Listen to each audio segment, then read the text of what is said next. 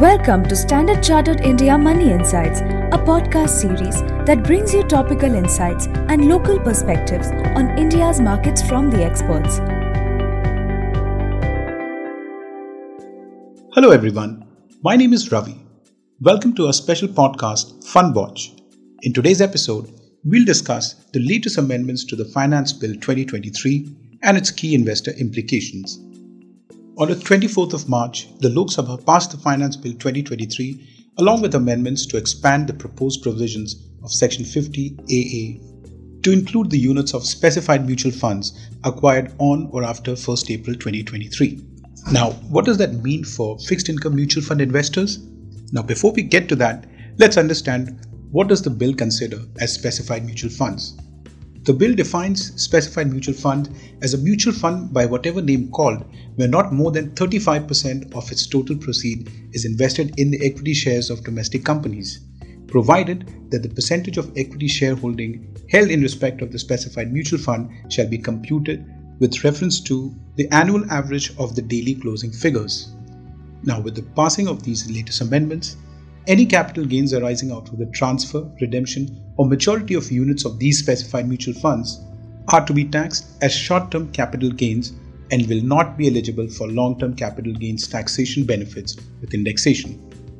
Accordingly, mutual funds where more than 35% of its total proceeds is invested in the equity shares of domestic companies should not be impacted by the proposed amendment in Section 50AA. Now, coming to the key investor implications. First, all non equity mutual fund categories with less than or equal to 35% investment in domestic equity would be affected. This includes all debt mutual fund categories, conservative hybrid funds, gold and other commodity oriented exchange traded funds or fund of funds, international funds or fund of funds, and exchange traded funds with less than 35% in domestic equity instruments. Second implication is that existing investments in these specified mutual fund categories remain unaffected. This means that the existing mutual fund investments in the specified mutual fund categories remain eligible for long term capital gains tax benefit with indexation. Third implication is that any investments made till the 31st of March 2023 will also remain unaffected. All subsequent capital gains incurred on investments made till the 31st of March 2023 will remain eligible for the indexation benefit and taxed as per the extant tax provisions.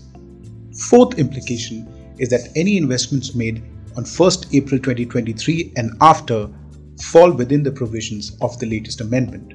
This means all subsequent capital gains incurred are to be taxed as short term capital gains. In our assessment, bonds offer an attractive income opportunity as the recent rise in bond yields has improved the available carry the market's pricing in bulk of the incremental rate hike expectations. Given the latest amendments, we see the next few days till 31st of March 2023 as a short window to lock in attractive yields. That's it in today's podcast. Should you need any assistance, please reach out to your relationship manager. Thank you as always for listening. Have a great day ahead. Thank you for listening to Standard Chartered India Money Insights. Stay tuned for the latest updates and market trends by subscribing to our podcast. For more information, reach out to your Standard Chartered Relationship Manager or visit www.sc.com/in.